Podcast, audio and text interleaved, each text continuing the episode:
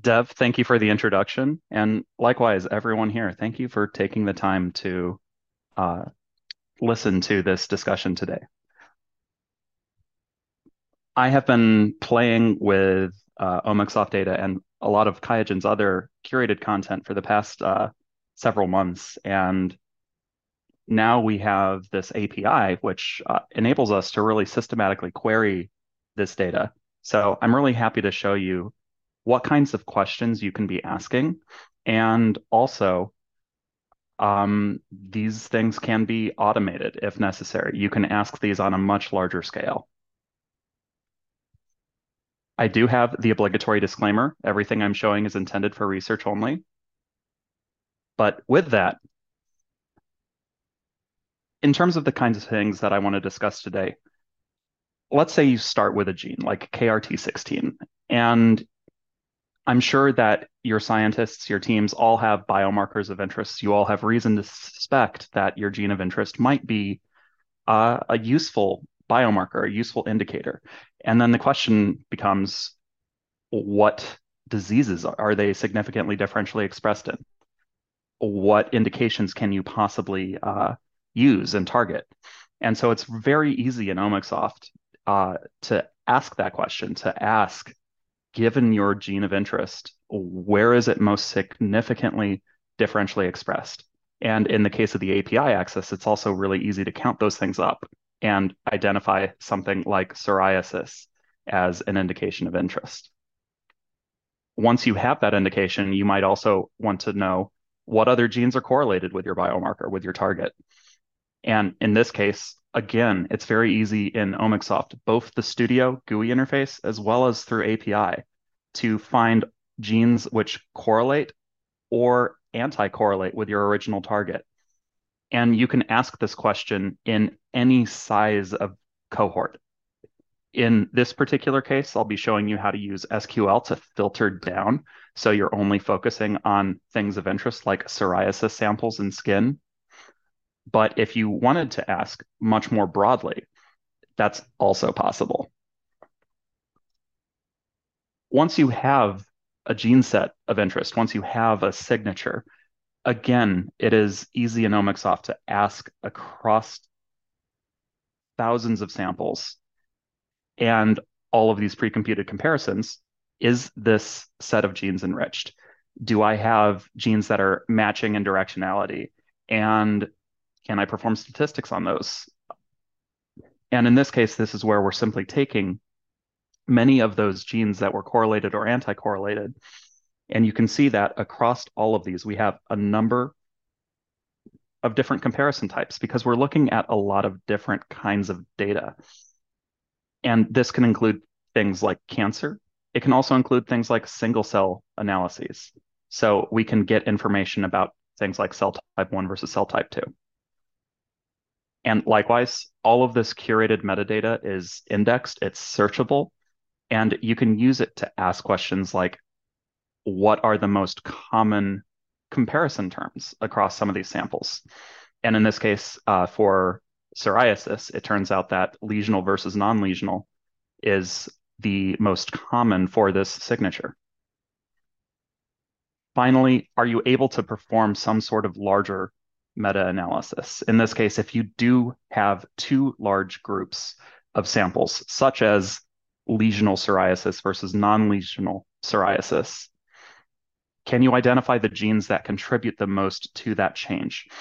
And here I'm just showing a very brief snippet where, yes, we can. We can go ahead and use something like a, a Mann-Whitney U test and systematically ask for every gene in group one and group two which has the largest effect size. And once we have that, we can also then ask in things like single cell data sets and find out are any of those genes uh, cell type specific? Are they tissue specific?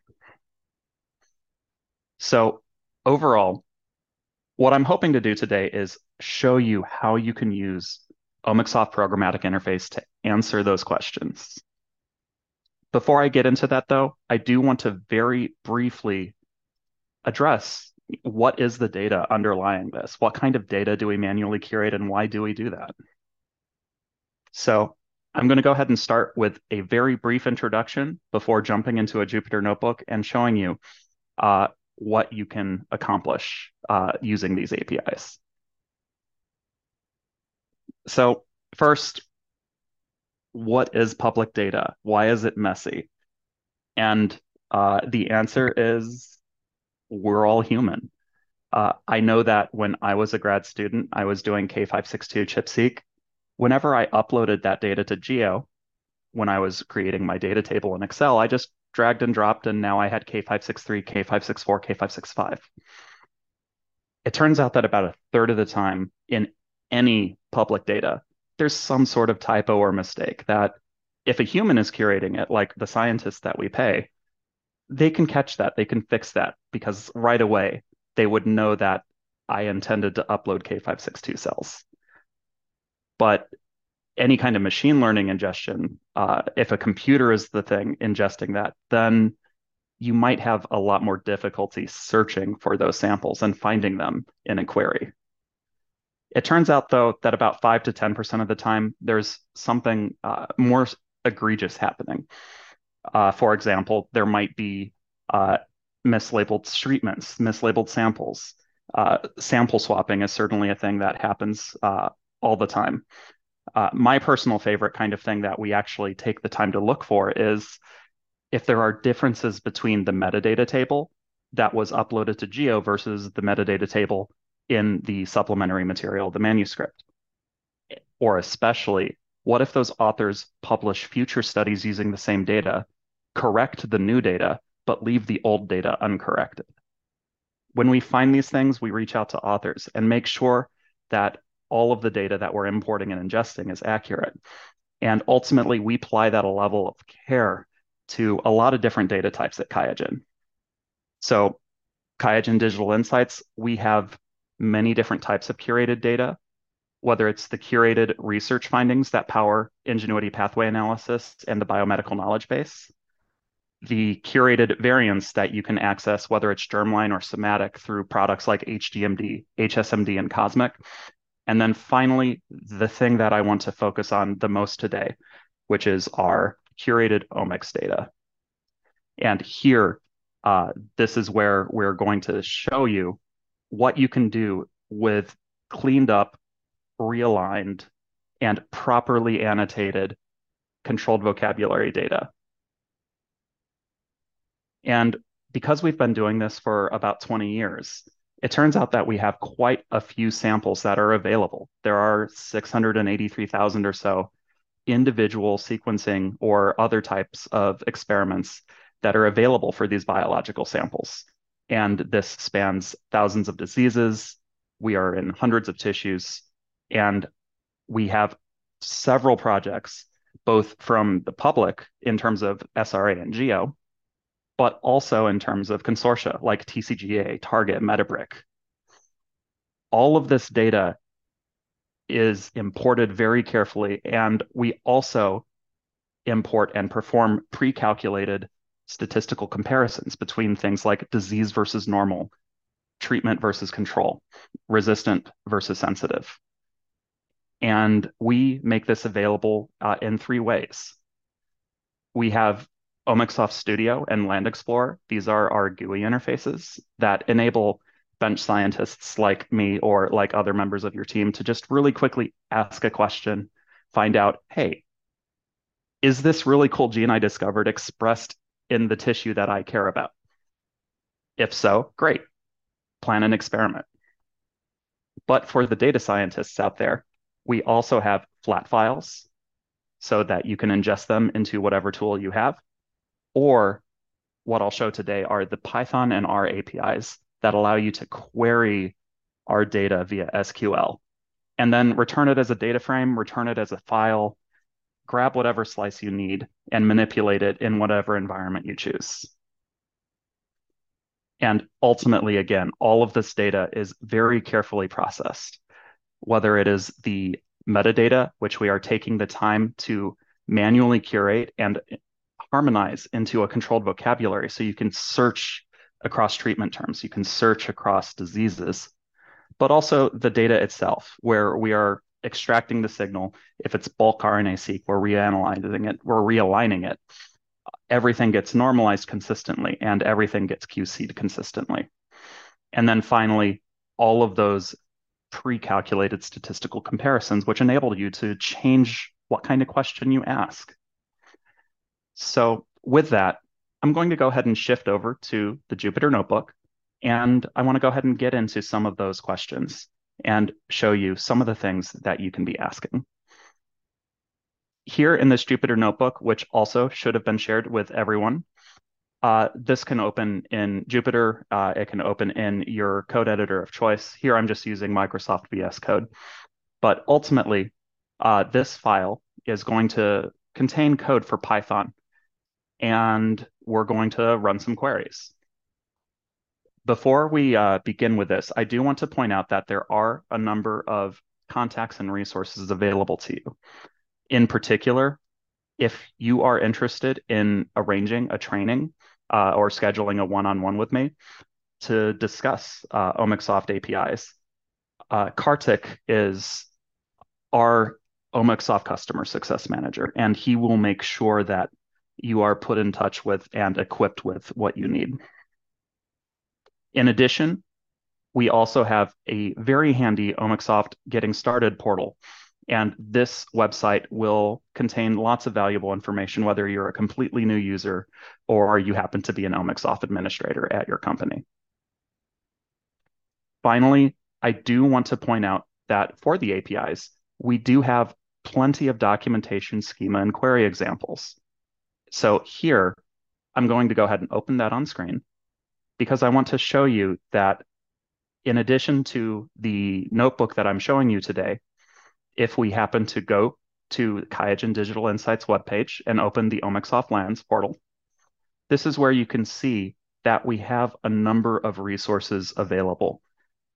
Not only do we have the very technical documentation, we also have some very handy curation cheat sheets or things like uh, column definitions to look up what each metadata field means. We also happen to have these really nice ontology mappings. So if you happen to be using a public identifier or some sort of public mapping for tissue or disease state or cell types, we made sure to give you a table so that you can convert that into our controlled vocabulary. Otherwise, the main resources on this page are actually going to be these big links at the top. And the main thing that I want to highlight are the data model and schema. So in particular, the data model is how we organize all of the data across all of the lands. And this data model is consistent for every way we offer this content, whether it's through the studio interface, whether it's through the APIs, whether it's through flat files. And ultimately, we organize all of the available data into those discrete sections. And also, you can then look at the schema for all of these things. So let's say if you happen to be interested in uh, cancer, if you are looking at oncology and you want to look in TCGA, it's very easy to go to this database, open it up, see exactly what metadata tables are available. And then once you look up details for individual samples, you can see exactly how to link them together, whether it's through our sample indexes or other shared keys.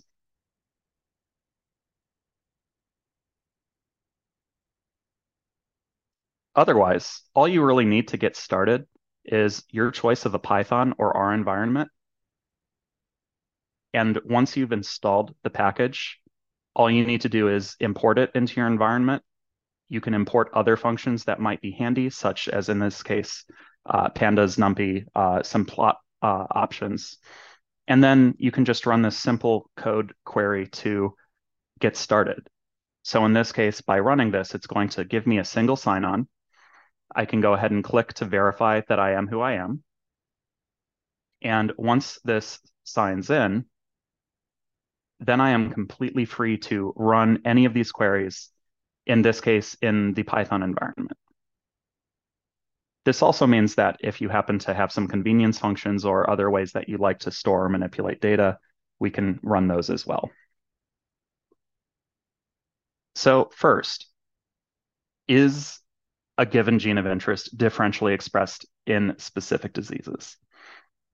So here we have a question that I actually run into with a lot of users where they have biomarkers of interest. They have genes that they know they can target with a drug, but they don't necessarily know what diseases are affected by that gene. With that, one of the easiest ways to go about asking this question is to compare that gene and see in across all samples where is it differentially expressed? One of the really powerful things about the OmicSoft API is we are actually able to ask across every single land, every single collection we have.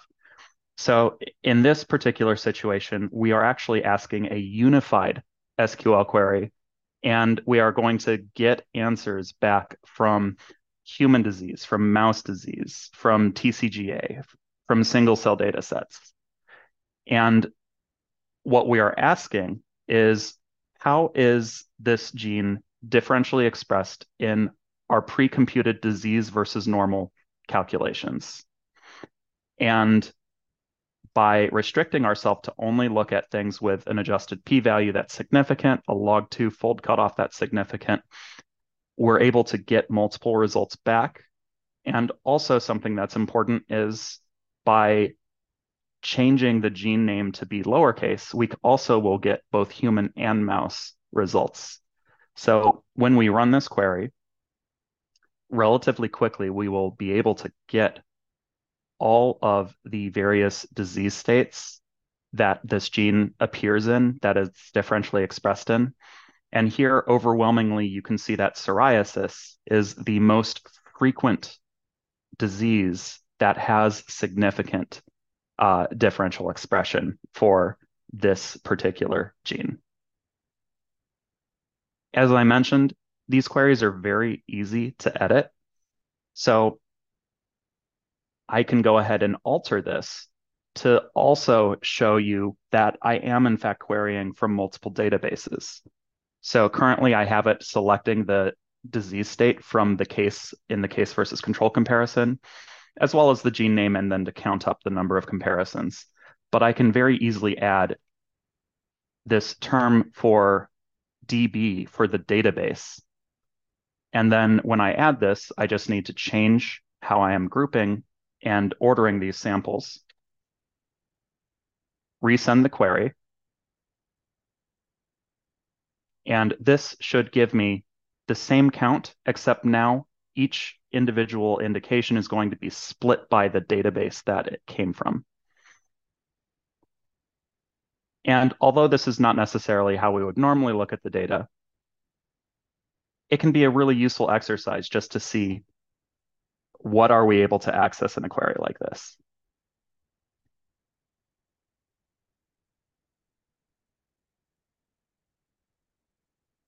And so here you can see that the majority of these samples did come from this human disease database.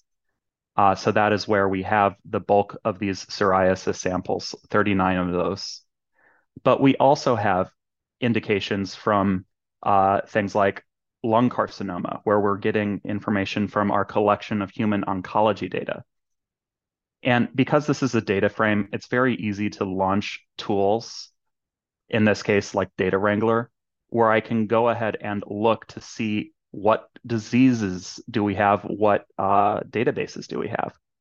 So here you can see that for the most part, uh, many of these are from OncoHuman, but we also have some data from TCGA. But overall, in terms of the identifiers, this is where we can just really easily scroll through and see exactly what we have.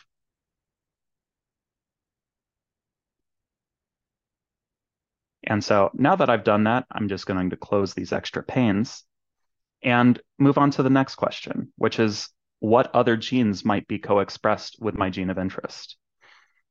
So once again, OmicSoft has all of these expression values from all of these samples. However, it might be a mess to simply ask for the correlated gene expression across everything. So because of that, it's something that's very nice and powerful about SQL is we can select uh, exactly what we want to focus on. So in this case, we are selecting samples where the tissue is either going to be skin or epidermis, or we can require the samples to have an annotated disease state of either psoriasis, psoriasis vulgaris, or either of these control states. And then by asking in a specific collection, in this case, human disease, we can go ahead and just submit a relatively simple query where through this nesting, we are getting the correlation score for how these genes compare with each other in all of these samples. And once we run this, this is where we will wind up with a data frame and we can very easily ask for the top 100 or bottom 100 uh, genes from this list. So here, when I run this, this is ultimately going to result in that data frame that I can again ask for the top 10 or bottom 10. And I can see here that I have things like KRT16 perfectly correlating with itself, which is what we would expect. And we also have near perfect correlation for other KRT genes.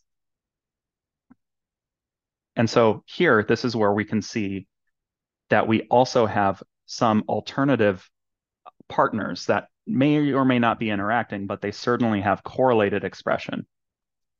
And so if we were interested, we could go ahead and look more closely at these genes like uh, DSG3.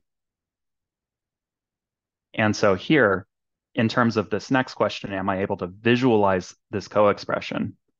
The answer is yes. You can very easily use an Omicsoft API query to ask for all of the samples that match these criteria and then provide the normalized gene FPKM for KRT16 and DSG3.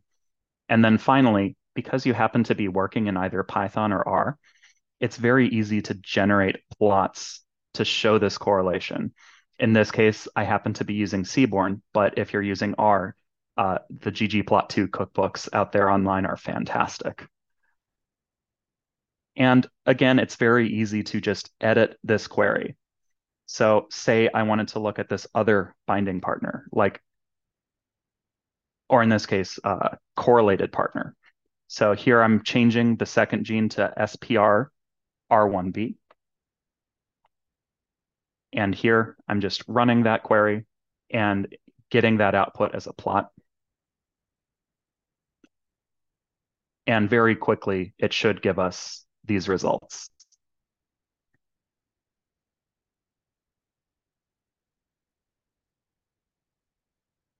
In addition to looking at just one gene or a handful of genes, you probably will generate a signature. So for example, we just generated a potential signature using the top 100 and bottom 100 correlated genes with KRT16 in psoriasis uh, disease versus control samples. So now that we have these 200 genes in a signature, we can go ahead and ask across other samples, across other comparisons, uh, what other comparisons are enriched or have matches and uh, in the up or down direction for these uh, genes in the signature. And so here, this is where I have a query that I'm basically selecting a large number of table items. And once I have all of these samples, I am doing just some math to calculate how many matches or mismatches are present in both directions. And in terms of filtering, I'm also requiring that anything that I look at has to be significant. Once I have these comparisons, this is where I can run this query. And what I would get out is a data frame that tells me all of the different metadata terms where we were potentially enriched for this signature. In this case, the method that we're using for sorting is going to be by taking the matches and mismatches uh, and sorting in this case by the number of matching genes. But if you would rather uh, perform a uh, statistical test using contingency tables, you can very easily set up, say, a chi-square uh, comparison, get a p-value, and sort by that method. The other nice thing is it's possible to very easily change the query. So currently, I'm looking at every single comparison category. And we can see that in those comparison categories, the most frequent is treatment one versus treatment two. But we also have things like treatment versus control, disease versus normal, responder versus non-responder. And something that is always going to be true is sometimes your metadata doesn't fit neatly into any one of these categories. So that's why we have other comparisons.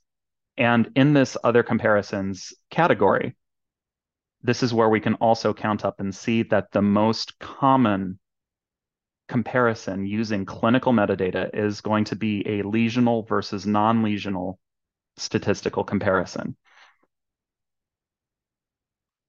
So with that, I'm actually going to be using that lesional versus non-lesional uh, comparison moving forward. But just because I want to show that it is possible to tweak this uh, method, let's say that I want to go ahead and ask again using that gene signature, what if I focus just on the disease versus normal comparisons? So here I happen to include a comparison category variable where I'm essentially asking where the comparison category is like wildcard these comparison categories. So the reason that the query ran before is because the wildcard was the only thing present in that section. But here, if I run this again, looking only at disease versus normal, this should change the ultimate results that we get. And it would be interesting to see exactly how good was our gene signature the answer is pretty good. Uh, the majority of the things that we are getting here at the top are, as you can see, psoriasis lesional versus non-lesional. So this is definitely going to be something of interest.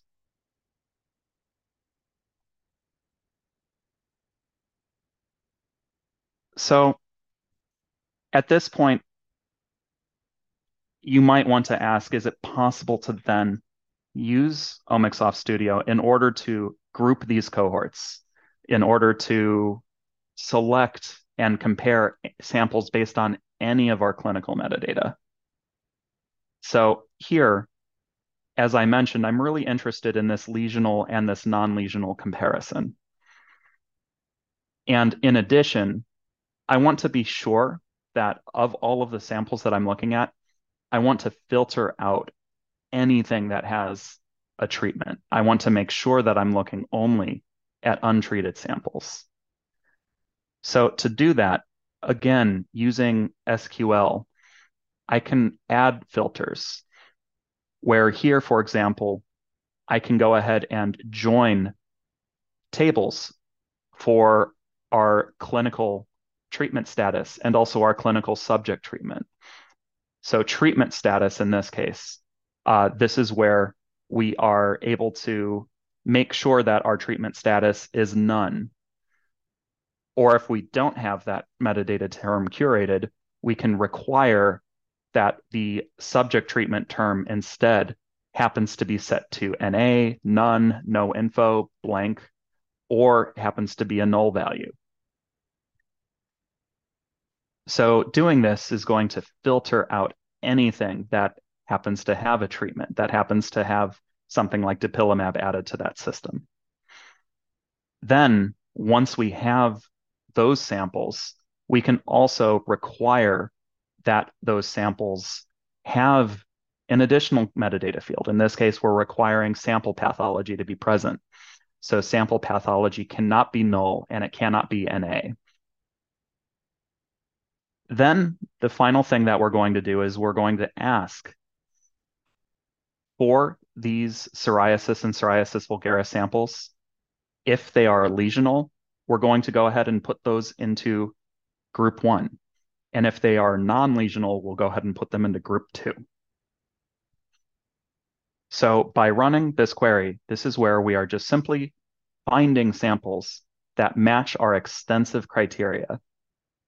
And we are then adding them to both of these groups. And in this case, we are finding 2,088 samples across all of these human disease samples. And they happen to be in group one or group two. And it turns out group one has uh, roughly half, so 1,267. Finally, now that we have two cohorts, we can then ask, hey, what genes contribute to the major differences between lesional and non-lesional? And to do that, we need to actually pull all of the gene FPKM values for every single one of those 2000 samples. But again, this is very easy and fast to do using SQL. So here, for this expression SQL term, this is where I'm going to go ahead and get the average of group one and group two FPKM, the median, count up all of the samples, and then try to get some of these uh, ratios to assess what's going on. And then also using SQL, we can just add some certain terms to make sure that we break ties. And once we pull all of this information, we can then very easily perform some sort of appropriate statistical analysis. So in this case, now that I have all of the terms to create a contingency table or all of the terms to create a comparison, I can perform something like a Mann-Whitney U-test to see between the lesional non-lesional groups what genes had the largest effect sizes on the distribution between those two. And here, while that is running, I'll also show that it's possible to then plot that result, where in this case, I can go ahead and create a plot where the vertical here is the effect size for each of these genes, which is shown as a dot. And then of those, you may have an increase in expression of that particular gene, or you may have a decrease in expression of that particular gene when comparing lesional versus non-lesional. And finally, of those, this is where we happen to be sorting these by the overall effect size. So we can see that 96% of the time, uh, we have an overexpression of TNIP3 in the one of the groups over the other group. And these are just a short list of the top 10 most significant effect size genes that are contributing to the differences that we see between lesional and non-lesional. So again, very quick to run this, very quick to calculate this, very quick to create this. And once you've made it, nothing prevents you from creating loops to systematically evaluate all of your targets. Finally, I want to show whether or not we are able to get tissue or cell type specific genes out of that list. Because after all, once you have a potential list of interesting biomarkers, it doesn't make sense unless it happens to be expressed in the cell type that you're interested in, expressed in the tissue that you're able to target. And so for this particular example, this is where we can go ahead and take the significant genes from that analysis that I just run. And here, I am going to go ahead and just simply take those, get those top 100, which I'm showing here. And all of this is just simply to give me a unique gene index from each of those gene names. And now that I have these gene indices for those top 100 genes, I can now ask, in this case, in our human uh, single cell data, we split our single cell data into either human or mouse, and we also split them based on whether or not the platform had unique molecular indices or UMIs. So here we're actually looking at uh, single cell data, probably from 10x Genomics or some other similar platform. And I'm asking ultimately for the percentage of cells expressing those top 100 genes across these tissue categories. So here we have central nervous system, gastrointestinal system, heart, liver, respiratory system, and skin as our overall tissue categories. So we can see whether or not the gene that we're interested in is it present in skin where it might have a clinical effect on psoriasis and is it also present in any of these other really important organ systems for toxicity finally we can take advantage of the pre-computed Seurat objects that are present in our single cell lands and look across all of those pre-annotated cell clusters to see the percentage of cells expressing each of these genes in each of those clusters. And ultimately, we can return that as a data frame. So here, I'm going to go ahead and make sure that I run this. And once we ultimately run this, then we can also go ahead and very easily create a pivot table out of that result. So here, this is just showing what the pivot table looks like, where we are grouping things by the gene name as well as the cell type category. And the numbers that we're plotting here are actually the percentage expression. In other words, what percent of cells for each of these categories express this particular gene. And this is where we can see that some of these genes happen to be more expressed than others or more commonly expressed than others. But even then, we can see that 18% of bone cells express this particular item. Embryonic cells, we have around 30% expression profile. But this would be a gene that happens to also very frequently be expressed in skin. In addition to just pivot tables, you probably also might want to plot this. And so once again, it's very easy to then generate some sort of plot where we are able to look at these in, say, a heat map view. And this is where we can very quickly and easily scroll through. If we want to, we can change how these are sorted. Or if we would rather use the table in order to manipulate this, that can be done as well. And so here, this is where we can see that something like AHNAK2 has expression in uh, epidermal cells, but we don't necessarily have very frequent expression in some of these other important cell categories. Whereas some of these other genes might be more universally expressed and thus may not be a particularly great target due to toxicity.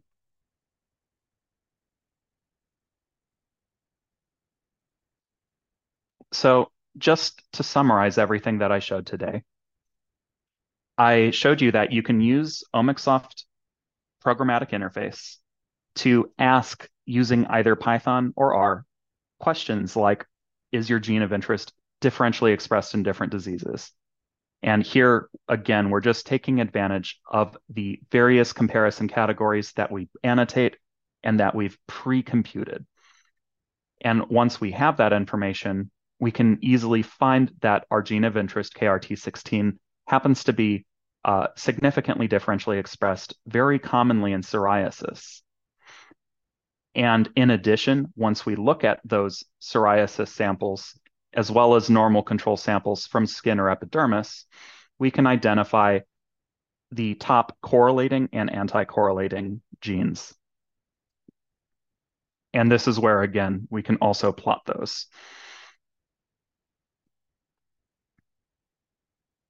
once we have a handle of which genes we're interested in, we can easily create a gene signature and perform various types of analyses with this signature.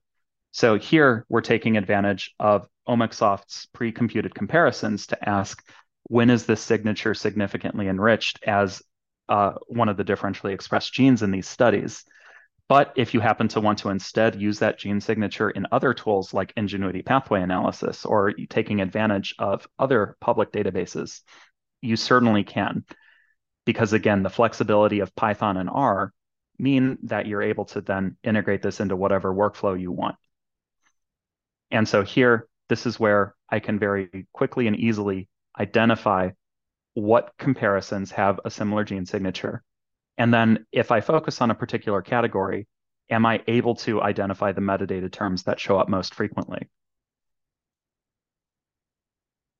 Finally, I can use that information to then perform a meta-analysis, where here I just want to go ahead and look for the largest genes that are influencing the differences between lesional and non-lesional. And this can be any two groups or any number of groups. But once you start these comparisons, you choose what effect you want to look at. In our case, we're looking at RNA-seq FPKM, but in your case, you might instead be looking at mutational data or proteomics data. And again, Omicsoft has all of these data types available for your computational disposal. And so here, by identifying samples that match our study interests and fit into group one or group two, we can then pull the gene FPKM for these things and identify what the top uh, effect size genes are statistically by Mann-Whitney test. And finally, now that we have a list of those genes, we can then validate and verify which one of these genes are in fact expressed in skin and which one of these genes happen to also be expressed in organ systems that might influence toxicity or otherwise make them a poor choice for further development. And again, we can look at that using bulk data. We can look at that using single cell data. You can easily look at that using your own internal data if you happen to want to use your own tools. So ultimately, I hope what you found today was useful, but I also know that it's very likely that you will need to uh, follow up. You will be interested in looking at some sort of custom example. So please feel free to contact us. In particular, uh, Kartik, I've placed his email address here. He is more than happy to help you uh, find out uh, what specific needs uh, you'd like to address, and then to uh, reach out to me and make sure that we can set up a demo and create some custom use cases and show you exactly what research you can accomplish. Otherwise, I thank you all for your time today, and I will turn it back over to Dev. Thank you, Kyle. Uh, quick request to all of our attendees. Uh, please provide us with feedback, feedback in terms of what you might have liked about this training, what you think we should do different in future webinars and trainings and such. And also, as many of you guys have already been doing, there's a Q&A box at the bottom of the screen. Please submit your questions if you have not done so already. We'll be taking some live right now. So starting with first question, can we separate microarray data from RNA-seq? That answer is yes, you can. So it turns out that when we look at the organization of the data in Omicsoft, we have separate tables for expression intensity, which is what we group all of our microarray data into, as well as uh, FPKM, which is what we use for our bulk RNA-seq data. So here, just to show that, I'm opening our documentation and on this website, this is where I'm going to go ahead and scroll down to our Omicsoft content. And within our Omicsoft content, I'm going to pull up the data model because this will help show that for expression information, in this case, microarray, we make it possible for you to get gene level expression information. If you want to focus on the probe level expression instead, you can. And then finally, if you just want to look at the probes themselves, you can. That would be in contrast to our bulk RNA-seq data, where we have both gene and transcript level information, as well as some really useful things for uh, fusion and exon data if you happen to be more interested in some of the alternative splicing patterns that are out there. And then also one of my favorite categories is actually this RNA-seq mutation because we're sequencing every gene in the genome for all of these hundreds of thousands of samples. So this can be a really useful resource to then scan and see what are the most frequent mutations and are any of those mutations uh, significantly associated with one disease or cohort versus another. Wonderful. And to our attendees, as Kyle has repeatedly mentioned, this doesn't have to be our last interaction. Uh, if you guys need further clarification, trainings, one on ones, reach out to us. We are happy to set them up. Another question Can you explain how the gene list rank after meta analysis? So, gene list is ranked after meta analysis. Sure. So, for that particular notebook example, this uh, is where we are performing uh, this Mann-Whitney uh, U-test. And the results that we are pulling out here, uh, we happen to be just simply telling our table to sort them by effect size. And in this case, an easy way to figure out what that effect size would be to say, follow this uh, Wikipedia link, which I feel a little bad for providing, but I'll be honest, I need to look at this as a cheat sheet sometimes myself. And this is where we can get some information just about what does a common language effect size mean. And this is where we can see that if you have a sample appearing uh, larger in one versus another, nine times out of 10, then that means the effect size will be 90%. So in this case, that effect has to be consistent in direction. So here, TNIP3 is going to be larger in one versus the other 96% of the time. And then using the values that we've calculated for group one and group two, we can see which of those two happen to be the largest of the two. Wonderful. Uh, from the same attendee, can and how we export the meta. So basically, how can we export the meta analysis result uh, out of here, and how can we do additional analysis on top of them? Oh yeah, that's a great question. So here, because this data frame happens to be in running memory, so here, if I just hit DF, let's see. So I've calculated the item for all of these as a part of this data frame.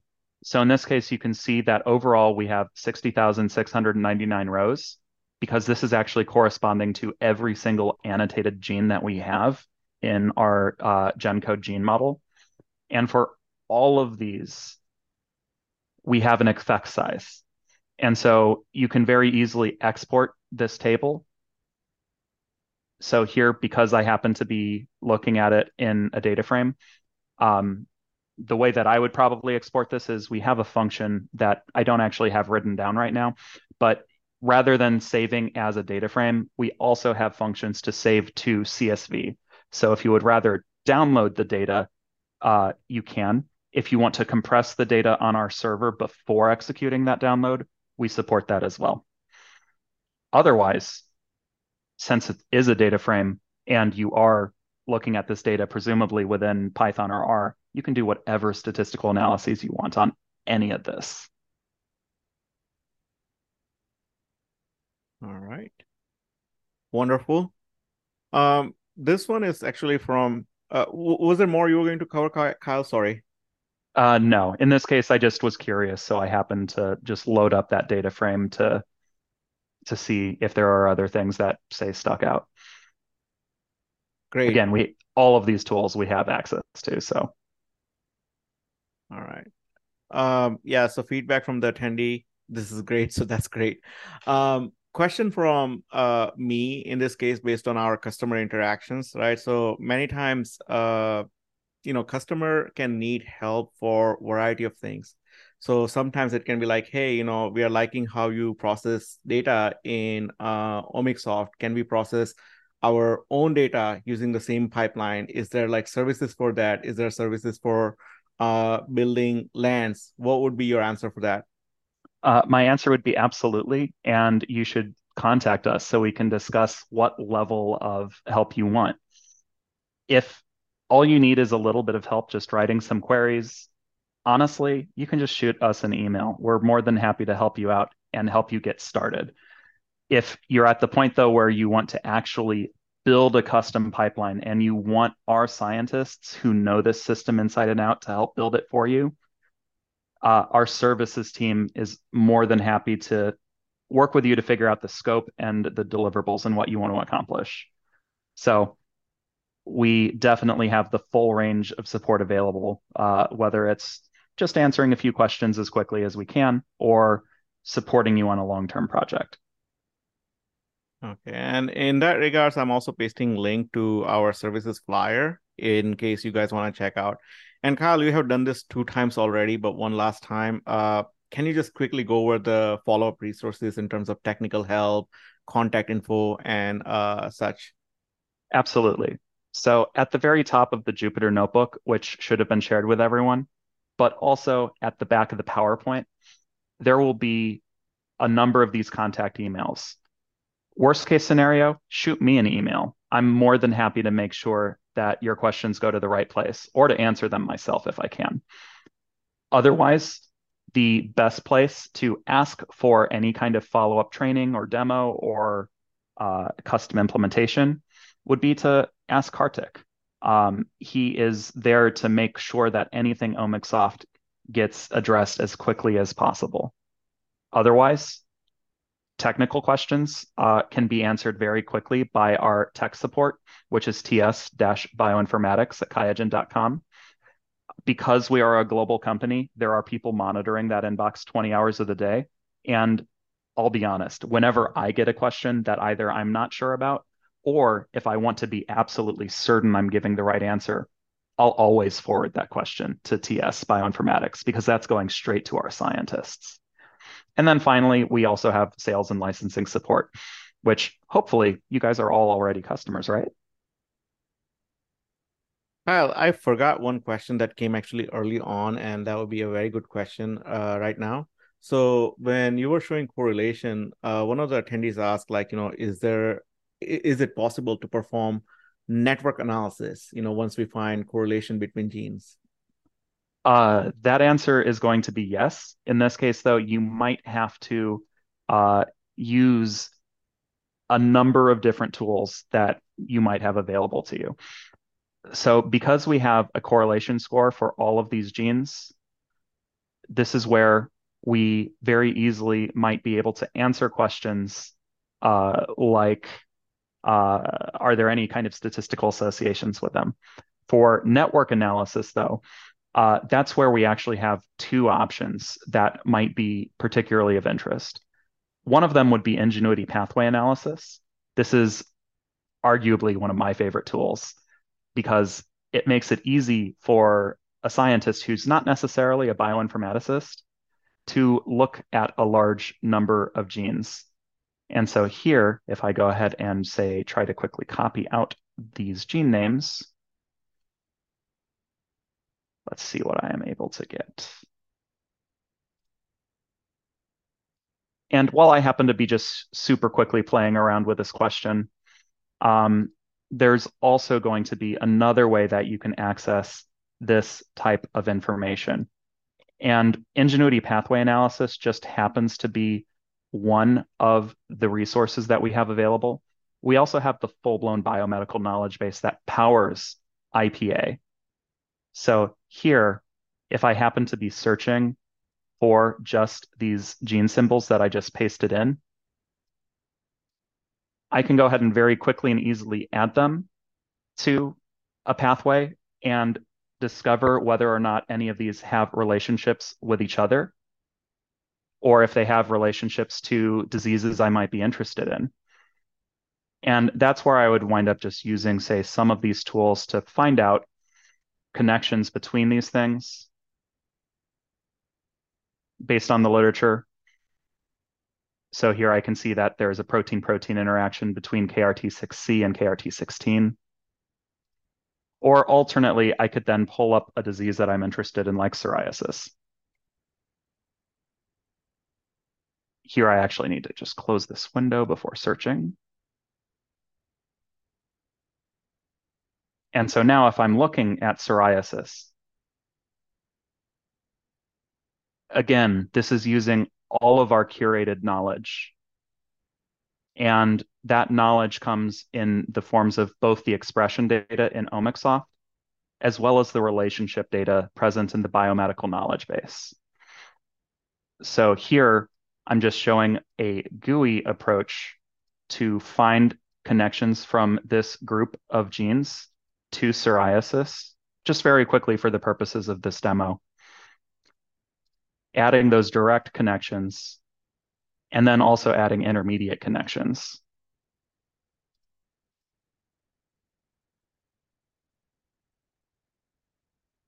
And if you can imagine getting this kind of information out of a GUI interface, given that today we are looking at uh, APIs, it only makes sense to show as well that if you would rather look at this kind of information from a GUI, or excuse me, from a coding perspective, we also have the ability to programmatically access that. So here I happen to be just loading some uh, BKB use cases. This is where, let's say I happen to be interested in looking at connections between uh, genes and diseases or genes and potential mechanisms of action.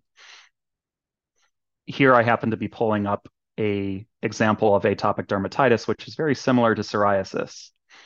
And here, in addition to being able to programmatically use uh, our knowledge base to address questions like what upstream regulators are connected and can I build a network uh, for the mechanism of action of my drug?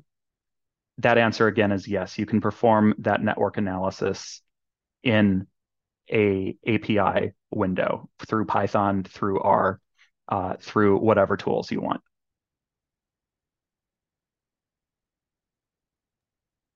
Okay, wonderful. Um, in addition to what we already covered, there are some questions about things like recording and other resources.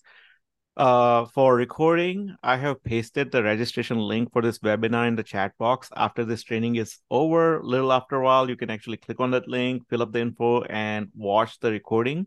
It will be also sent out in a follow up email and then there's a question about things like jupyter notebook and whatnot so if you need something like that uh, just provide us with your info and we are happy to um, reach out to you we will wait about 30 more seconds in case anyone is typing any additional uh, questions feedback etc etc as always we really appreciate you guys joining today's uh, webinar and participating through so many questions. Thank you to kyle for this wonderful presentation. Thank you to Brittany, Joe for answering licensing as well as uh, technical questions in this webinar. And uh, yeah, as Kyle is pointing out, like feel free to reach out to. Uh, especially, I'm I'm a little bit worried because many of you guys had questions about um, access and whatnot. So if your institution has access, we definitely want to connect you to the right people. So yeah, do reach out to us.